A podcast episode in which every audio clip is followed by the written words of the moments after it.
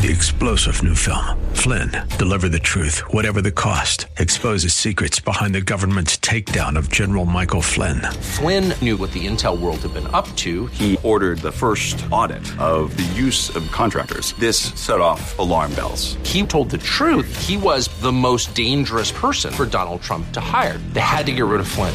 Flynn, deliver the truth, whatever the cost. Available now. Watch it today. Go to salemnow.com. Salemnow.com. Everything God does is on purpose and for a purpose. Determined today to pursue His purposes in your relationships. See, wherever you, are in life, you can apply this. Everything God does is on purpose and for a purpose. So you just have to decide are you going to be intentional about His purposes? Welcome to The Barnabas Effect with Paul Purvis, Senior Pastor of Mission Hill Church, a multicultural, multi generational, multiplying church focused on shining the light and love of Jesus like a city on a hill. You're invited to visit any of the three locations in Temple Terrace and Tampa. For information and locations, visit missionhill.org. That's missionhill.org. Now, with today's message, here's Pastor Paul Purvis. According to Scripture, godly character is formed in the image of Christ. Remember, we're created in God's image. Therefore, if you want to be with a person of character, you must choose to be with someone who has a relationship with Christ. Of the Christ follower, there is no wisdom in, in what sometimes in youth group we used to call missionary dating. I, I know they're not a Christ follower, I know they're not a Christian, but I'm going to influence them. I'm going to bring them along. I am so thankful that by God's sovereignty and by His grace, I have seen that happen. I, have seen someone get into a relationship and a spouse later in life comes to know Christ and praise Jesus for that. But I can tell you countless times that has not happened. Ladies, if a guy is not a man after God's heart, he has no business going after yours. So, so by the way, you're going to hear this again and again throughout this series and even today, but so how do I have God's heart? Well, first, I've got to understand that I don't, that I'm a sinner, that my heart is darkened by the stain of sin. And that's not just because of what I've done, it's because of who I am. We're born that way. But God doesn't want me to stay that way, and that's why Jesus died on the cross. And his death paid the punishment, the price for my sin. And as a result, gives me the opportunity to receive forgiveness and grace. And if I'll just trust in what he's done, not depending on what I do, if I look to Him, not just keep looking to myself as the boss of my life, if I yield control to Him, I, I, I become His child and I begin to be transformed into His image. The Bible says if, if, if anyone is in Christ, they're a new creation. All the old things are passed away, all things are new. Be attracted to someone that's experienced that. And there's some practical ways to, to make sure you're doing that. Uh, someone, I think Andy Stanley's who I heard it say first, we should desire to become the one we want to be with.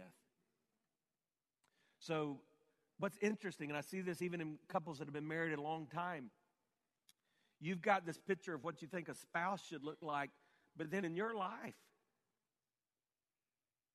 you, you're not striving for those same things. You're, you're not striving to, to love the way that you want to be loved. And the reason this is important if you're unmarried is because usually we attract what we're fishing for, right? I'm looking at my friend Mike and my, my friend Russ over here. I mean, I, there's a lot of fishermen in the audience today. And usually I'm not one, at least not a good one, but usually I do know this. You're going to use bait to get a particular kind of fish, and you usually catch, usually, what you're trying to attract. So let me just give you some practical tools. Throughout this series, I'm going to give you a lot of lists like this. We're going to try to find a way to, to put these lists on our website or on our app so that you can have them. So if I were sitting there today and you want these, if they're practical, um, I, I would probably just take my cell phone like a lot of you have even been doing today and just take a shot of the screen because I'm going to go through these real quickly. But let me just give you some practical things to do. First, learn to be sensitive to what the other person is thinking or feeling. This is just a good relational tool, right? It's not all about me. I want to be sensitive to what's going on in your life. Second, develop common interest. So if I'm unmarried, particularly, I want to look for people who have those similar interests to me. And if I am feeling attracted to someone, I want to see if if I can develop the interest that they have.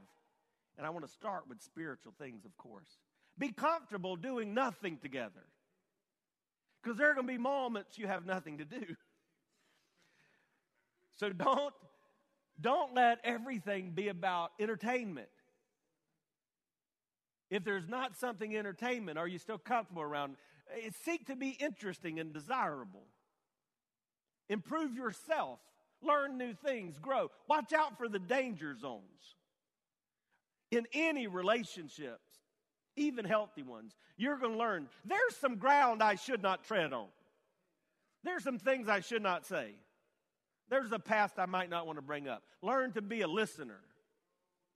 We'll probably hear that over and over again. And then just stay teachable. Stay teachable. Understand that your passions can be guided and guarded, and you can grow as you go forward. Now, before I get to this next session, I just want to remind you of what verse 4 says. This is the friends.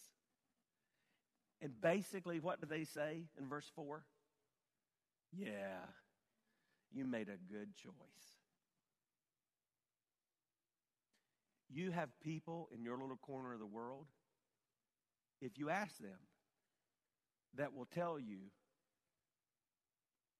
what they think about the relationship you're in or considering. If it's wise and good, godly counsel, you should listen. I can't tell you how often I come in contact with people and they end up in a relationship they should have never been in because mom and dad, their church friends, people all around them were saying, hey, y'all not right for each other. You're on different paths.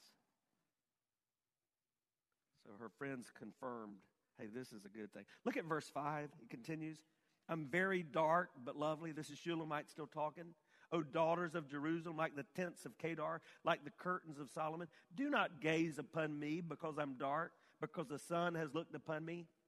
Now, Middle Eastern, Middle Eastern Oriental women, skin was very, very important to them. So the care of skin, even to this day, is very important. Just go to a mall, and those people that want to rub something on your eyes, you know where most of them are from? Israel. Because there's some kind of Dead Sea salts in this product that they're giving. You go to Israel, and I invite you to do that with me later this year. You go to Israel, you'll find that on every corner you can find something with Dead Sea salts in it because there's a great concern for the care of skin. So she's saying right here, I don't like my skin. I, I don't like the way things have done. I'm damaged by the sun. I've got a tan, and that's not in. That's not okay. And then she tells us why. My mother's sons, who's that? Her brothers so we see, about to see, she experienced some level of abuse right here. My mother's sons were angry with me and they made me keep her the vineyards, but my own vineyard I've not kept. So, in other words, my, my brothers made me stay outside and do the work, and I wasn't even able to take care of myself. Tell me, you whom my soul loves, where you pasture your flock, where you make it lie down at noon. For why should I be like one who veils herself beside the flocks of your companions? In other words, I don't know where you are, Solomon. Tell me where you I miss you. Oh, this is a love note, right? I miss you. Your absence is making me want you more.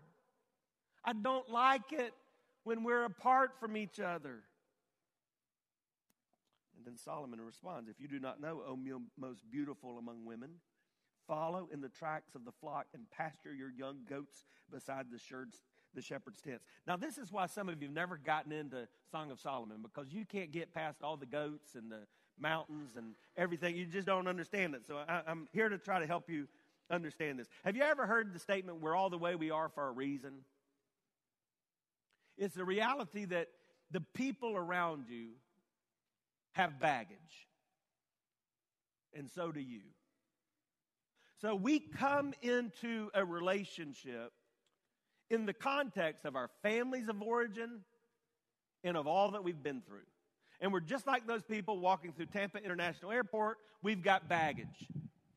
And if we ignore that baggage, we're going to trip over it all throughout a, a, marriage and a relationship. If we recognize the baggage, we can deal with it. What is some of Shulamite's baggage? Well, she doesn't like the way she looks, and she doesn't like the way she feels when he's not around. So, what's the answer? The one that she loves has to be purposeful in how he loves her. If I want a healthy relationship, I've got to learn to be purposeful. And this gives us that second general statement. Everything God does is on purpose and for a purpose. Determined today to pursue his purposes in your relationships. See, wherever you are in life, you can apply this. Everything God does is on purpose and for a purpose. So you just have to decide are you going to be intentional about his purposes? Hi, I'm Paul Purvis, the lead pastor of Mission Hill Church right here in Tampa Bay. Thanks for taking the time to listen to today's The Barnabas Effect. It's a ministry intended to encourage, equip, and empower you. May not know this, but this ministry is made possible because of the generosity of listeners like you. We are able to be on the air because listeners like you are gracious and give to this ministry. Would you consider making a gift today? It would be our honor to send you a gift, a resource, as a result of your gift of any size. And you can make that gift by going to missionhill.org and clicking on the banner that says The Barnabas Effect. That will direct you to a simple way that you can give right there online. Thanks again for listening to The Barnabas Effect today. And now we continue with our message. Now, this week, I heard an intentional love story. And I thought, I got to share that with my friends. So, would you do me a favor? Would you welcome my friends Mike and Julia Sexol? Would you welcome them as they come on today? Now, if I would have just, come on over here, guys. If I would have even just prayed about it more and thought, who could I possibly interview? I could not have come up with a couple with a better name to interview for this series than the Sexals. I mean, that's awesome. Thank you guys for uh, agreeing to be here. We, we've talked uh, about a, a couple questions. How long have you all known each other? Uh, 27 years. That's awesome. But now this is interesting. Mike, man of God, how old were you when you knew that Julia was the one for you? I was 10 years old. Excuse me? 10 years old. 10 years. and did you let her know this? I did. The first time I met her was in uh, 2000, 1993. I walked up to her. I didn't know her name. I didn't know anything about her. I said, hey, you're going to be my wife one day. and then she just, uh, just ran away, went to her dad well, I kind of said the same thing when I met Kimberly, but A, it was not to her face, and uh, B, I was much, much older. But uh, wow, wow. And so then through the years, obviously you guys connected and you, you dated some. Yes. Um, when did y'all start kind of dating? Not at 10 and 8, I'm, I'm sure. But. Uh, no, we uh, stayed at the same church. Uh, over the years, we began to date I think we were uh, 17 and she was 15 we started dating. Okay, okay. And then as y'all were dating, Julia, you can jump in on this. What, what's, were there any things that Mike did that just attracted you more to him that you felt like he's doing this, he's trying to get me? He's being purposeful, he's being intentional in this process. Um, I know the first thing that attracted me to him, of course, um, was his looks, because he did look good. And did? he still looks what good. What a man, what a man, what a man. That's right. Um, but honestly, the first thing that, uh, apart from the, the physical attraction, the thing that really attracted me to him was just his patience and his gentleness and his meekness. Um, that, that, was, that was one of the things that did attract me to him. I, I do a lot, a lot of premarital counseling. And I can't tell you, when I ask that question, and everybody that sits in my office, and I can't tell you how often it goes almost exactly, just different words, but what you just said. Almost always, the almost word for word, the woman says, looks at him and then says, Well, of course, his looks. They're not all as completely affirming as you were, but, but then they say things that most of us guys aren't thinking. They say things like patience and just that tenderness, that compassion. Mike, what about you? So you knew when you were 10 years old, but uh, then in your teenage years, Julia began to, to do things that attracted you. What were some of those things? Uh, the most important thing for me was her passion for Christ. I was not a believer. I became a believer when I was 23, but she became a believer at 11. And I love the passion that she had for Christ and to share the gospel. Uh, that's what attracted me to her. Yeah, that's awesome. And interesting, so you, you, you were not a, a Christ follower, but you were in church. You I were was in connected in church. church. And Yes. just a reminder again, there, there are folks here today, they're not bad people. They're, they're just, they have not made that commitment to make a relationship with Christ, and that changes everything. Well, here's the big question How long have y'all been married now? Uh, this year will make it 11 years. 11 years. Let's give them a hand. That's awesome. And then here's the money question. So, everything, now that you're married, everything's perfect, no problems, never having difficulties. Is that right? Oh. No.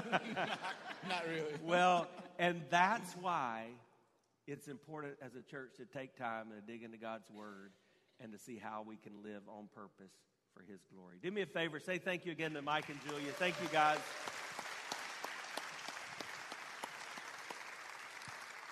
So, what did Solomon do to purposefully love Shulamite? It says in verse 8 If you do not know, O most beautiful among women, follow the tracks of the flock and the pasture your young goats beside the shepherd's tent. He addresses her concerns. Hey, let me give you a general statement. The people you love grow in value when they see their worth through your eyes. Did you get that? People in your little corner of the world, they're going to see their value through your eyes. When that is a positive thing, it grows them in value. So learn to, to compliment, learn to give confidence. What did he do? He addressed her, her needs. He told her he, she, she felt ugly. He told her she was beautiful. She missed him. He told her where to find him. Learn to compliment and give confidence. I'm not going to spend any time on this right now, but one way you can be purposeful is to love how the people you love love to be loved. And years ago, Gary Chapman wrote this little book called Five Love Languages. Let me just pop these languages up there for you.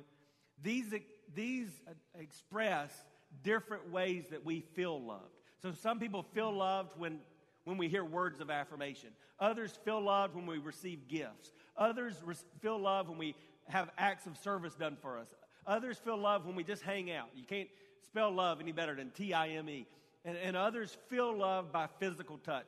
And and 25 years of counseling, most couples don't feel love the same way.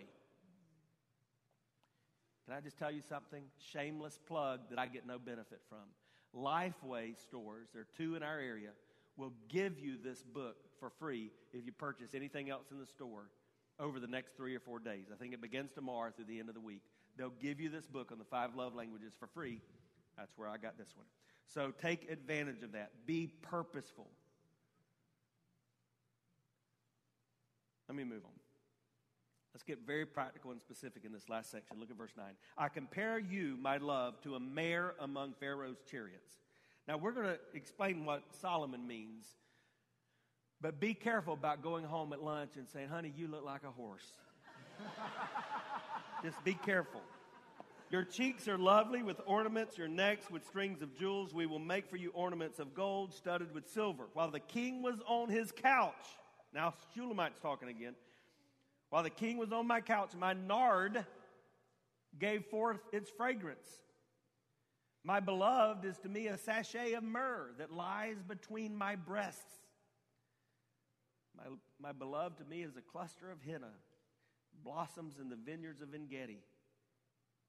Behold, you're beautiful, my love. Behold, you're beautiful. Your eyes are doves.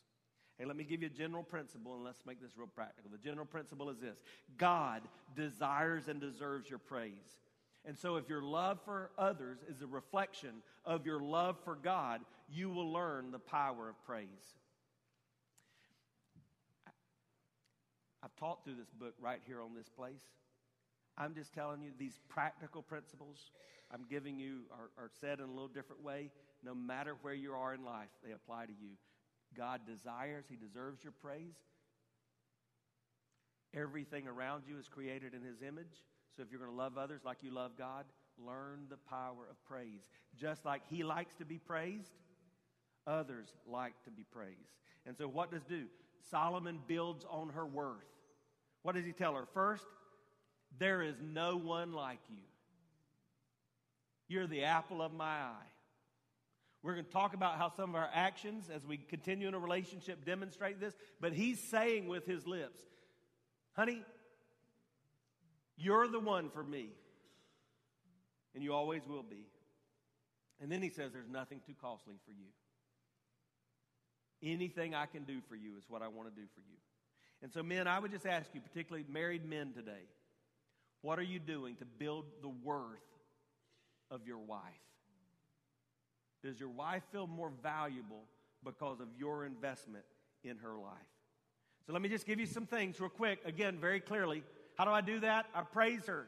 Tell her how good she looks. Tell her how, what she means to you. Tell her how grateful you are for the things she does. Win her heart. Find out those things that make a difference in her life. And then go after it, just like you go after the sports or, or the fishing or, or the hobbies that you have. Serve her. You're never more like Jesus than when you're served. Tame your tongue. Watch what you say. So much damage is done with the tongue. And at all cost, yes, take divorce out of your vocabulary, but also take harsh criticism out of your vocabulary. It's never, say never. It's never appropriate in a marriage. And so, how does she respond? His praise makes her want him more, and she tells him. She says, I want you. Then she says, I love you. Then she says, I need you. And you can do that. There's great power in praise. Wow, this has been a lot, right? Where do we go from here? If, if I'm single at any stage of life, if I'm unmarried, I want to understand that these are practical tools for every relationship in my life. I, I, want to control my passions. I want to live on purpose. I want to praise those around me. And they're essential if I want to be prepared, if I feel like marriage may be a part of God's plan for me. If I'm a married adult, I'm going to ask God to guide my passions. I'm going to ask Him to give me purpose. And I'm going to ask Him to garner praise in me for the one that I love most. But what about that spiritual context? This is where I think it great, gets great. God made you a person of passion because you're made in His image. God's passionate about you. I want you to ask the question today Am I passionate about God? The church, those of us who are Christians, we are called the bride of Christ. He's passionate about us. As the one married to Him, we are to be passionate about Him. God created you on purpose, for a purpose. Are your life choices reflective of His purposes in your life? Are you making choices that are in line with His purpose? I'm not saying you have to be a missionary or, or you have to be a worship pastor or a preacher or a teacher in a Christian school, but I'm saying no matter who you are, you were created on purpose for a purpose. And as you've become a child of God, the reality is that purpose is supposed to be His for His glory. As the old preachers would say, that means whether you're a butcher, a baker, a candlestick maker, whatever you do, you do for the glory of God. Finally, just like those in your little corner of the world, God desires your praise. Are you consci- consciously and constantly giving Him praise in and through your life? Well, who wrote the book of love? He did. What we've got to decide is are we going to learn and listen to the Word of God and love God and others like He desires. You've been listening to The Barnabas Effect with Pastor Paul Purvis. The Barnabas Effect is here to provide listeners like you with biblical truth and spiritual encouragement. But it can't be done without your financial support. Go to missionhill.org and click on the Give tab. Your financial support helps us reach those seeking truth about God and themselves. Thank you for giving at missionhill.org. And join us weekdays at 9 a.m. for The Barnabas Effect with Pastor Paul Purvis on Faith Talk AM 570 and 910.